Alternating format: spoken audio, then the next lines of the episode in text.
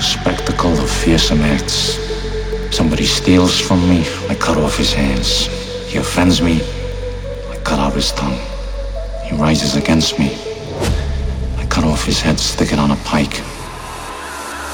Fear, fear, fear.